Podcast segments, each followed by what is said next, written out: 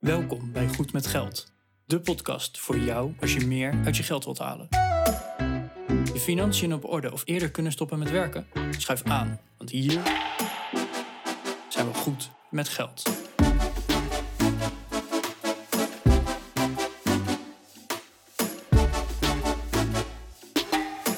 aflevering 191 van de Goed met Geld podcast. Bas en Arjan eh, weer hier en wij hebben vanochtend een aflevering opgenomen over wisselkoersen. Nou, weet iedereen van jullie denk ik wel wat een wisselkoers is. Hè, dus de koers waarvoor je ja, twee valuta, twee muntsoorten, zoals bijvoorbeeld de euro of de dollar, met elkaar kunt omwisselen. En die wisselkoersen die zijn niet stabiel, die, die bewegen. Hè. Dat gaat op basis van vraag en aanbod. En eh, wat dat voor invloed heeft op jouw persoonlijke financiën, als je bijvoorbeeld op vakantie gaat of als je belegt in aandelen die in dollars genoteerd zijn, uh, dan zou ik zeker even luisteren, want daar gaat deze aflevering over, over wisselkoersen en hoe die van invloed kunnen zijn op jouw alledaagse leven of op jouw nou ja, minder alledaagse leven. Er komen allerlei situaties uh, langs. Arjen en ik hebben het onder andere over, over op vakantie gaan, daar pinnen met je creditcard. Moet je dan in je eigen valuta of in de lokale valuta afrekenen? Uh, en wat de invloed is van de dollarkoers op bijvoorbeeld de aandelen die in VWRL zitten. Het is een toffe aflevering geworden. Check ook even de show notes als je wat meer wilt teruglezen op goedmetgeldpodcast.nl slash 191. Of stuur ons een berichtje op goedmetgeldpodcast.nl slash contact. Veel luisterplezier. Goedemorgen Arjan. Hey Bas. Alles goed? Nou, dat weet ik nog niet. Oh. Ik volg niet heel veel nieuws, maar dan open je het nieuws weer en dan staat er weer van ja, de dollar-euro koers die gaat echt weer als een gek. Mhm. Dus ik, ik weet niet of het goed gaat. Weet jij het? Eh, nou, nou ja, met mij gaat het op zich best wel goed. Gelukkig maar. Ja, ik laat mijn geluk niet afhangen van zaken als de euro-dollar-koers of het weer of hoe andere mensen dingen doen. Heel belangrijk. Nee, maar eh, we, we gaan het hebben over de, de euro-dollar koers vandaag. Of Ja. wisselkoersen eigenlijk in het algemeen. Mhm. Maar ik denk dat het het handigst is om de euro-dollar koers eh, erbij te pakken. Gewoon om voorbeelden te kunnen noemen. En ja, waar wij euro-dollar noemen, kan je natuurlijk ook eh, de yen en weet ik veel. Eh, noemen ze een exotische, de, de gulden. Je hebt namelijk nog guldens nog steeds. Zeker. Kan natuurlijk ook. Hè? Dus eh, vervang ze voor elk willekeurige valuta waar je officieel mee mag betalen in de wereld. Ja. Ergens in de wereld. Maar het gaat vooral om het principe van wisselkoersen. Mhm. Want ik hoor dan wel van ja, de dollar die, eh, die stond op, wat was het? 1,20, 1,40 heeft hij ook nog een tijdje gestaan. Serieus? Tegen 1 euro. Ja, dat is wel jaren terug hoor, ik ben al oud. Maar nu staat hij op het moment van opnemen, als ik op Google dollar-euro google, dan zegt hij 1 voor 1. oh, wauw. Het is niet helemaal 1 voor 1, want we hebben het nog even uitgezocht. Het was eh, voor 1 euro krijg je 1 dollar en 22 honderdste cent. Ja, no- 0,22 cent. Ja, dus dat is 1,0022. nice. Dat, dat gaat pas echt effect hebben als je voor miljoenen euro's gaat verkopen, denk ik. Maar goed, eh, dat is de wisselkoers op dit moment. Ja, pariteit z- eh, zit erop. Hè? Dat is een Bijna, één op ja. één wisselkoers. eh, Ja. ja. En dan denk ik van ja, en? Weet je, we maken ons er allemaal druk om. Het wordt in het nieuws genoemd, dus het zal wel ergens belangrijk zijn. Maar Mhm. geen idee. Nee. Dus ik ben me er een beetje op in gaan lezen van ja, wa- wat, wat voor effecten heeft het nou? Waarom wisselt het überhaupt? Want ja, geen idee. Het, het, het, is iets en eh, wa- waarom wisselt het tegenover elkaar? Maar aan de andere kant, wij, eh, wij beleggen. En ja, dat zijn ook aandelen die in dollars soms genoteerd zijn. Mhm. Eh, wat voor effect heeft het daarop? Dus nou, daar gaan we het vandaag over hebben.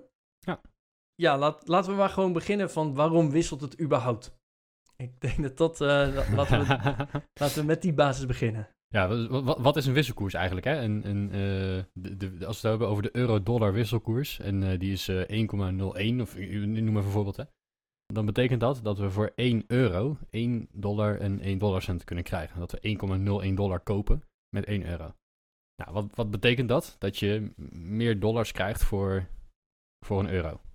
Waarom is dat belangrijk? Als jij iets gaat kopen in een ander land, of gaat verkopen aan een ander land, dan krijg je te maken met dat ik graag euro's wil hebben voor mijn diensten of producten. Maar die Amerikaan die wil daar heel graag in dollars voor betalen. Ja, ergens moet, moet er iemand dat eh, gaan zitten omrekenen. En die koersen die, die fluctueren. Die fluctueren naar vraag en aanbod eigenlijk, hè? Ja. Ik denk dat eh, net als een beetje alles in de economische wereld dit als vraag en aanbod werkt. En dat betekent dus, even economisch gezien, dat als ik veel importeer of veel exporteer, dat ik een, eh, een, een, een koersrisico loop. Hè, want dat de koersen hoger of lager kunnen worden, bet- kan betekenen dat mijn producten of diensten ja, in euro's niet duurder of goedkoper worden. Maar, maar misschien wel in dollars als ik verkoop of inkoop in dollars of in andere valuta. Ja, dus hè, eh, om het concreet te maken, stel je wil eh, een product van 100 dollar. Als je dat wil kopen, als op dit moment, hè, we hadden het er net over 1 op 1, 100 dollar, daar betaal je dus 100 euro voor. Ja, als je nu een product van 100 dollar koopt. Of je krijgt er 100 dollar voor hè, als je het verkoopt. Dat kan ook. Ja, maar laten we even vanuit het Nederlandse perspectief eh, Ja. bepalen. Hè. Wij, wij hebben hier euro's. Onze kosten zijn in euro's. De huur moet in euro's betaald worden. Ja. En de salarissen. Dus, eh, Dus eh, je, je betaalt er 100 euro voor.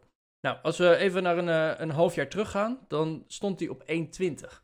Dus voor 1 euro kreeg jij 1,20 dollar. Ja.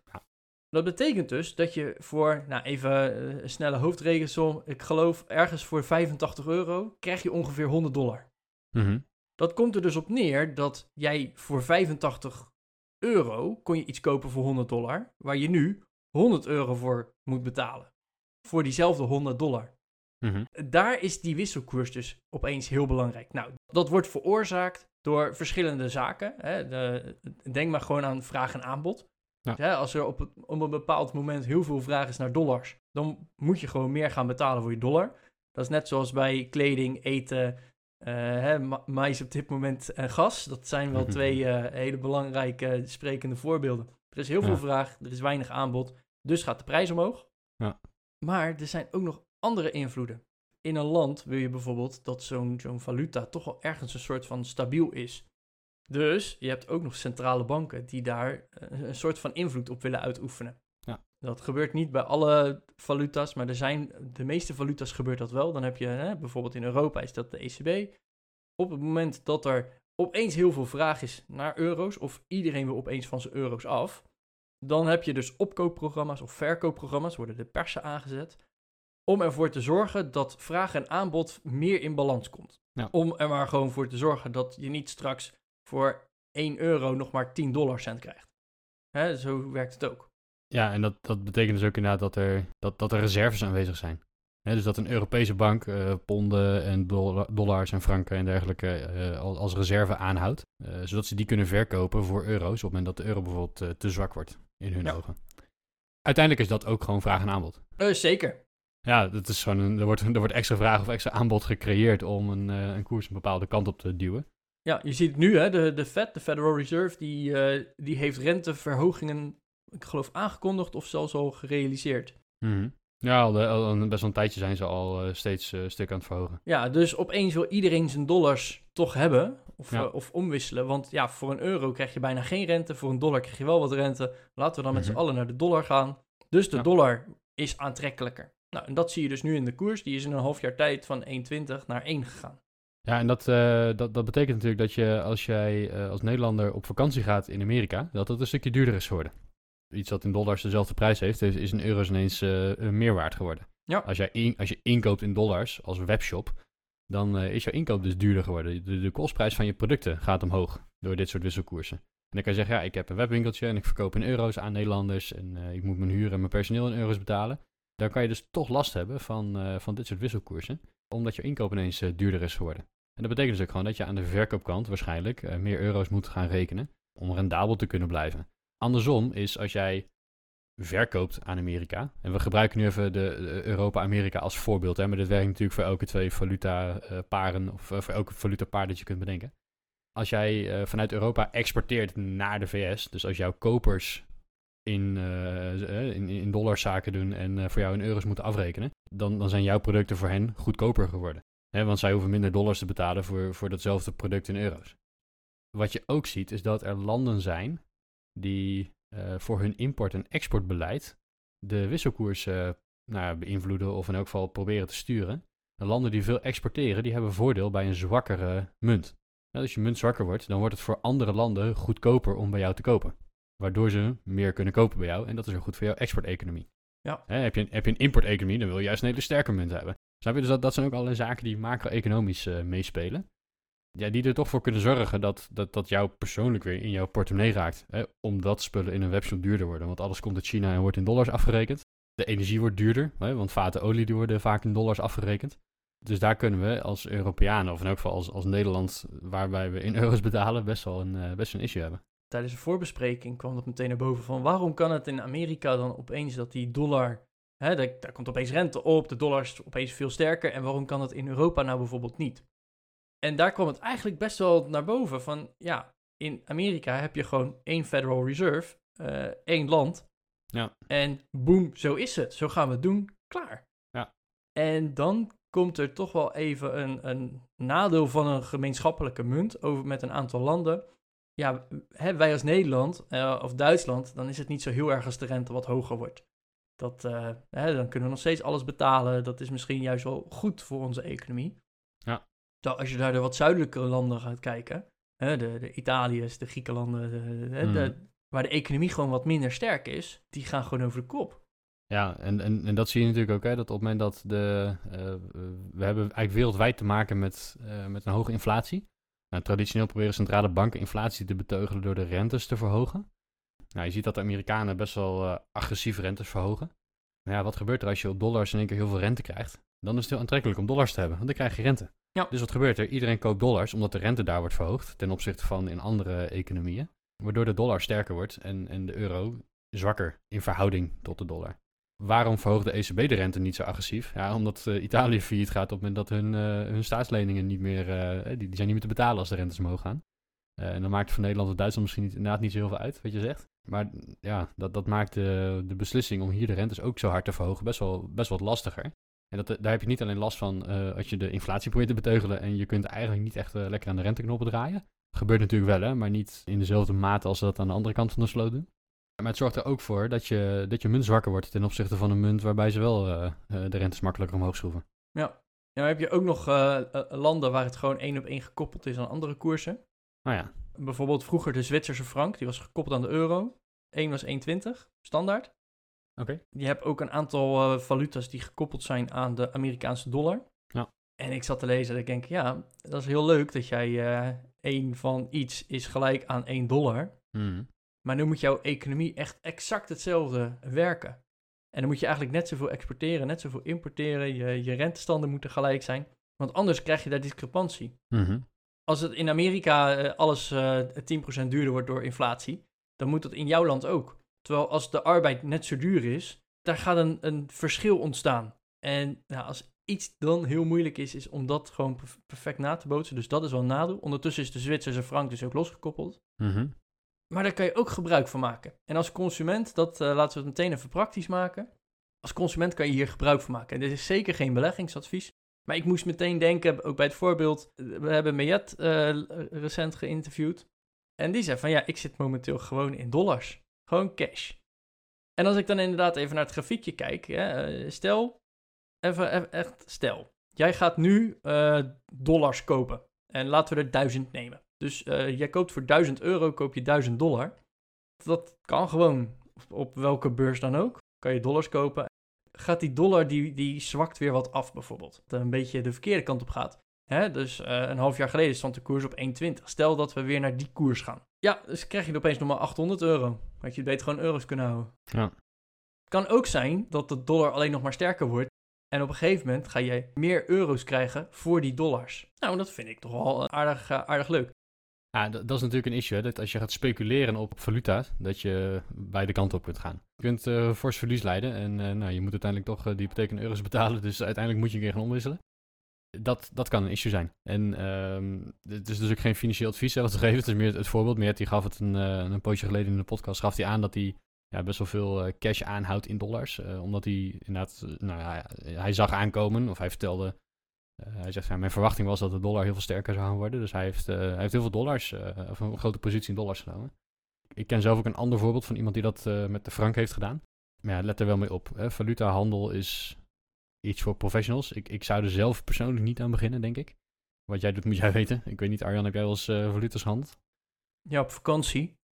Dan moest ik per se Ja, in ponden ja. betalen, dus ik moest wel. Ja, dus dan, dan is het meer eh, praktisch gezien. Hè? Dus dan, eh, ik betaal dan vaak in het buitenland gewoon met mijn creditcard en dan regelt de bank de omwisseling wel. Dat is vaak niet het Ja, gunstigste. die pizzeria accepteerde geen creditcard en mijn pinpas ook niet. Oh, ja. Die, die deed alleen maar cash. Dus eh, ja, Ja. da- daar was cash is king, want ze doen alleen maar cash. Ja. Anders kreeg ik mijn pizza niet mee. Nee, maar het, het, het is gewoon risicovol. En als je het gaat doen, ja, kijk er ook inderdaad gewoon eerst eens naar van, hé, hey, hoe werkt die markt? Je hebt, net zoals bij aandelen heb je een bied- en laadprijs bijvoorbeeld. Hè? Mhm. Dus eh, de handelaar, die koopt er goed, die betaalt minder als je het aan ze verkoopt. En als je het van ze koopt, moet je altijd iets meer betalen dan die wisselkoers. Hè, daar zit een, soms een stukje fee al in verwerkt. Soms betaal je er nog een fee overheen. Maar er zit ook gewoon een, ja, een koersrisico op. Hè, stel dat de koershandelaar op dit moment jou 90 eurocent geeft voor een dollar en jij betaalt een euro voor een dollar. Dat kan morgen opeens 10 cent hoger zijn. Dus dan, hè, dan eh, is die cashhandelaar alleen maar blij. Het kan ook opeens 10 cent Mhm. lager zijn. Ja, dan eh, hebt die, heeft die cashhandelaar alleen maar verlies. Ja. Hè, dus daar, daar zit altijd een, een, een stukje opslag in. Of ze, ze verkopen het gewoon wat duurder dan dat het daadwerkelijk is. Wat daarbij ook gezegd moet worden, is dat het, het verschil daartussen, hoe groter de valuta is, hè, bijvoorbeeld bij de Amerikaanse dollar, die is heel groot, dan zal het verschil daartussen niet zo groot zijn. Eh, ja. Het zijn meer de, de inheemse en ver, eh, erg unieke valuta die gewoon Ja. een, een grotere spread hebben daarin. Dat is op zich logisch, hè? Want een, eh, dat, dat zie je bij aandelen ook. Ja, vraag en aanbod is gewoon lager. Ja, hoe meer liquide een, een fonds of een aandeel is, hoe, hoe, ja, dus met andere woorden, hoe meer er gehandeld wordt, hoe dichter de, de spreads eh, bij elkaar komen, of hoe, hoe kleiner de spread wordt, zeg maar, hoe, hoe dichter de bied en laat bij elkaar komt te liggen. Ja, dat geldt voor valuta natuurlijk net zo. Als jij in, in dollars, euro's, franken of ponden bijvoorbeeld eh, handelt, dan zal de spread heel laag zijn. Dan ga je dat in, eh, wat hebben we, Antilliaanse guldens, Curaçao guldens, hoe heet die? eh, ik weet eigenlijk niet eens precies. volgens mij Antilliaans inderdaad. Ja, da- da- daar zal de spread misschien wat hoger zijn. Hè? Daar is het, vo- het volume, het handelsvolume natuurlijk een stuk lager. Ja. Hey, ik wil het nog even hebben over ehm, eh, mensen die beleggen. Arjan, jij belegt, ik beleg. Eh, Zeker. er zijn heel, veel, heel veel van onze luisteraars beleggen.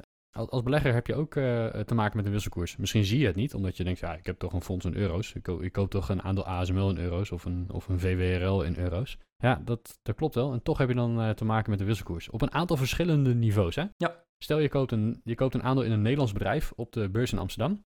Noem even een voorbeeld. Ik weet niet, is ASML in Amsterdam genoteerd? Ik heb werkelijk geen idee. Ik koop geen individuele aandelen. Stel, ASML zou in Volgens Amsterdam wel, genoteerd ja. zijn aan de beurs. Nou, eh, dan koop je een Nederlands bedrijf, eh, nou, dat in euro's genoteerd is. Dan heb je te maken met een wisselkoers, namelijk dat bedrijf zelf doet zaken over de hele wereld. Die kopen en verkopen in allerlei landen allemaal spullen. Als de wisselkoersen op, eh, als die ondersteboven gaan, welke kant op dan ook, dan heeft dat natuurlijk invloed op het resultaat van ASML. Ja. In, in euro's gezien. Daar zit inherent een, een, een, eh, een factor wisselkoers in. Of een, een, een valutafactor. Stel jij koopt een aandeel Apple op de Amerikaanse beurs, dan koop je dat aandeel in dollars. Jij legt dan euro's in en dan ruilen die euro's eerst om voor dollars en dan koop je dat aandeel. Maar je krijgt te maken met wisselkoers op het moment dat jij je omrekening doet. Dus je stort 100 dollar, je krijgt daar, eh, of sorry, je stort 100 euro, je krijgt daar nou op dit moment 100 dollar voor, maar misschien krijg je er 90 of 110 eh, voor. En daarmee koop je vervolgens jouw aandelen. Als je ooit weer van dat kapitaal wil gaan leven, je gaat aandelen verkopen, dan krijg je dollars op je brokersrekening, die wil je omruilen naar euro's en dan opnemen. Dan heb je daar weer een, eh, een wisselkoersfactor. Net zoals dat je euro's voor dollars wisselt, kan het dus zijn dat dat aandeel Apple is precies evenveel waard, maar door een gunstigere dollar-euro wisselkoers, dat je dan wel meer euro's ervoor terugkrijgt. Kan zomaar gebeuren. Kan ook de andere kant op dat je er minder voor krijgt. Ja, zeker. Ja, dus eh, stel dat hij, eh, je hebt hem 10 jaar geleden voor 100 dollar gekocht, hij is nu nog steeds 100 dollar. Eh, dan kan het toch zijn dat je na het winst of verlies hebt gemaakt in euro's gezien. Ja. Ja. Eh, en dat is dan eh, dat is een pure wisselkoers. En, en waar je ook, waar, waar, waar de factor ook in terugkomt, en, en die, die merk ik zelf, is als je bijvoorbeeld in indexfondsen belegt. Zeker in wereldwijde indexfondsen. We geven als voorbeeld als VWRL. Dat betekent niet dat je VWRL moet kopen, maar wij hebben zelf allebei eh, stukken VWRL. En VWRL is een, een ETF die in euro's en in dollars en in ponden geloof ik te koop is. Dus in allerlei valuta genoteerd. Ik koop de euro variant. Maar ja, de onderliggende aandelen in VWRL, hè, waar, waar, waar dat fonds in belegt, dat zijn, weet ik veel, 3500 bedrijven uit de hele wereld. Ja, om en erbij. Ja, dus, dus hoeveel eh, bedrijven zijn er nou in euro's genoteerd? Ja, eh, niet zo gek veel. Ik denk dat 60% in dollars genoteerd is. En dan hebben we nog 40% voor de euro, de pond, de frank en nog een heleboel kleinere valuta. Dus daar loop je ook een stukje eh, risico. Hoe kan het nou zijn dat de beurzen dalen, dat alle, alle beurzen in het rood staan, de Nasdaq in het rood, de S&P 500 in het rood, de AX in het rood. En dat VWRL uh, toch een klein plusje noteert. Ja, dat kan te maken hebben dat de euro zwakker is geworden, of de dollar sterker is geworden. En dat ja, de beurzen in dollars gedaald zijn, maar dat de waarde daarvan in euro's gezien gestegen is. Ja. Of andersom. Dus ook daar zie je weer een, uh, een effect van de wisselkoersen op jouw beleggingsresultaat. Tenminste, als je kijkt naar het beleggingsresultaat in één valuta, in, in euro's in mijn geval. Het, het resultaat zelf is natuurlijk het resultaat. Een bedrijf maakt wel of geen winst. En ook uh, je, je, dividendbetalingen. Want dat is eigenlijk de enige, het enige moment waar ik echt in mijn belegging in ieder geval uh, met dollars te maken krijg. Uh, de dividendbetalingen bij, bij mijn broker, de Giro, die is altijd in dollars. En die wordt dan omgewisseld naar euro's en pas dan komt hij op mijn rekening te staan. Ja, hij is in dollar, voor VWRL is in dollar. Ja, in, in VWRL ja, ja. in dit geval, ja, ja. zeker. Dus eh, op het moment dat ik, ik noem even een, een wild bedrag, 500 dollar als dividend zou krijgen.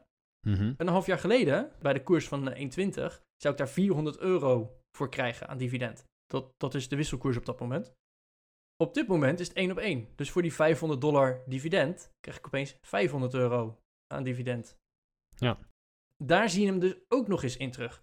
Dus dat kan zomaar effect hebben dat jij wel of geen winst maakt, terwijl de beurs eigenlijk niks doet. Dat, dat kan zomaar gebeuren. Waar ik nog wel Mhm. benieuwd naar ben, en ik heb het antwoord er helaas niet op kunnen vinden. En dat vind ik eigenlijk wel jammer. Maar wie weet, eh, weet een van onze luisteraars het. Eh, wij zeiden net van, hey, die eh, VWRL, ongeveer 60% ervan is in dollars. Mhm. En elk aandeel heeft een bepaald percentage, een bepaalde weging in zo'n indexfonds. Maar stel nou dat die Amerikaanse dollar opeens veel sterker wordt. Ah ja. Die drukt dan eigenlijk, hè, stel hij, hij stijgt met een aantal procenten, dan is de hoeveelheid waarde in zo'n mandje is in plaats 60% opeens 65%. Omdat die dollar gewoon veel sterker is. Of hè, omdat de rest slinkt, zo kan je het eigenlijk ook zien. Dat Ja, zou alle dollaraandelen samen zouden 60% moeten zijn en zijn opeens 65%. Mhm. Ja, hoe gaan ze daar dan mee om? Gaan ze dollaraandelen verkopen? Gaan ze andere valuta-aandelen bijkopen? Nou is de, de handel daarin op zich best wel groot. Hè? De, de- zeker een VWRL. Die wordt dagelijks voor, voor miljoenen wel verkocht, gekocht en noem maar op. Mhm. Dus daar zal het misschien nog wel meevallen. Maar ik, ik vond het wel een interessante van ja, eh, de percentages wijzigen gewoon door die dollarkoers versus welke valuta dan ook. Ja. Dus dat, eh, dat, dat vond ik eigenlijk nog wel een interessante gedachte. Dus beste luisteraar, weet jij daar een antwoord op? Laat het ons vooral even weten.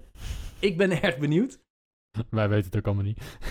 Nee, ja, dat, dat is nou eenmaal zo. Nice. Ehm, nou, dan hebben we nog eh, even wat, wat tips. Want eh, stel je voor, je gaat naar het buitenland. Het is altijd wel, eh, wel fijn om nog wat tips te krijgen. Mhm. Als je gaat pinnen, betaal dat in de lokale valuta.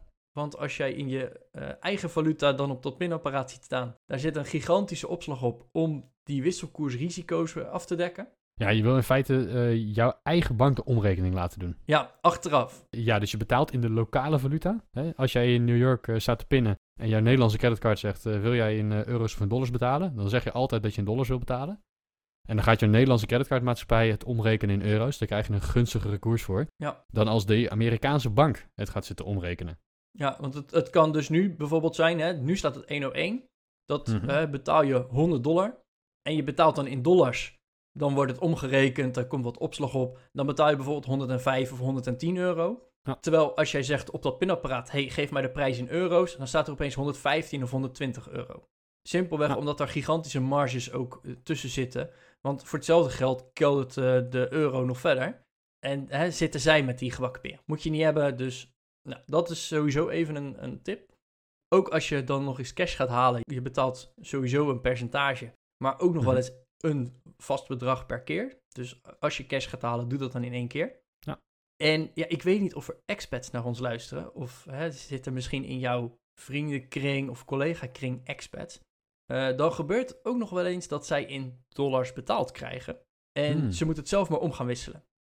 Nou, dan kan je naar de lokale Travelex eh, gaan om dat om te wisselen. Maar Mhm. ik, eh, ik had dus ook een collega die expert is. En die zei van, ja, maar er is een platform. En ik moet heel eerlijk bekennen, dat platform, de naam is me ontschoten. Maar er, er is dus een platform ergens op het internet en die faciliteert dit. En dan zijn er dus mensen in Amerika die in euro's betaald krijgen en mensen hier in Europa die in dollars betaald krijgen. En dan is het dus gewoon dat jij tegen de op dat moment geldende koers gewoon eh, euro's en dollars met elkaar wisselt. Oh, wauw. Oh, dat is ook cool. Zonder dat daar nog drie andere bedrijven tussen komen. Of dat er opslagkoersen of weet ik het wat berekend worden. Nee, het, Mhm. en, en natuurlijk, dat is ook weer een vraag- en aanbod spelletje. Ja. Maar in ieder geval, cut out the middleman. Ik vond dit eigenlijk wel een heel, heel slim ding. Eigenlijk maak je het gewoon een beetje naar elkaar over, waardoor het gewoon veel gunstiger kan. Dus ben je expat of eh, werk jij in een bedrijf met expats en heb je het hier wel eens over, ja, noem dit dan ook gewoon. Want voor die mensen is het wel eens lastig om inderdaad gewoon elke keer weer te moeten wisselen. Zeker als je gewoon betaalt krijg je in dollars of zo. Mhm. Je moet hier toch in Nederland accepteren we geen dollars. Flauw, maar het gebeurt nou eenmaal zo. Dus als dit op deze manier gewoon slimmer kan, ja, dan is dat toch de eerste stap naar goed met geld zijn en gewoon meer geld overhouden uiteindelijk.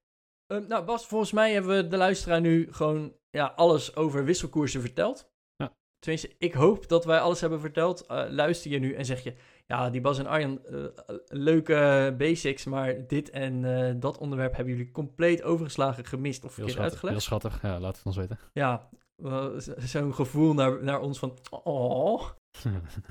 Mooi spreekbeurt.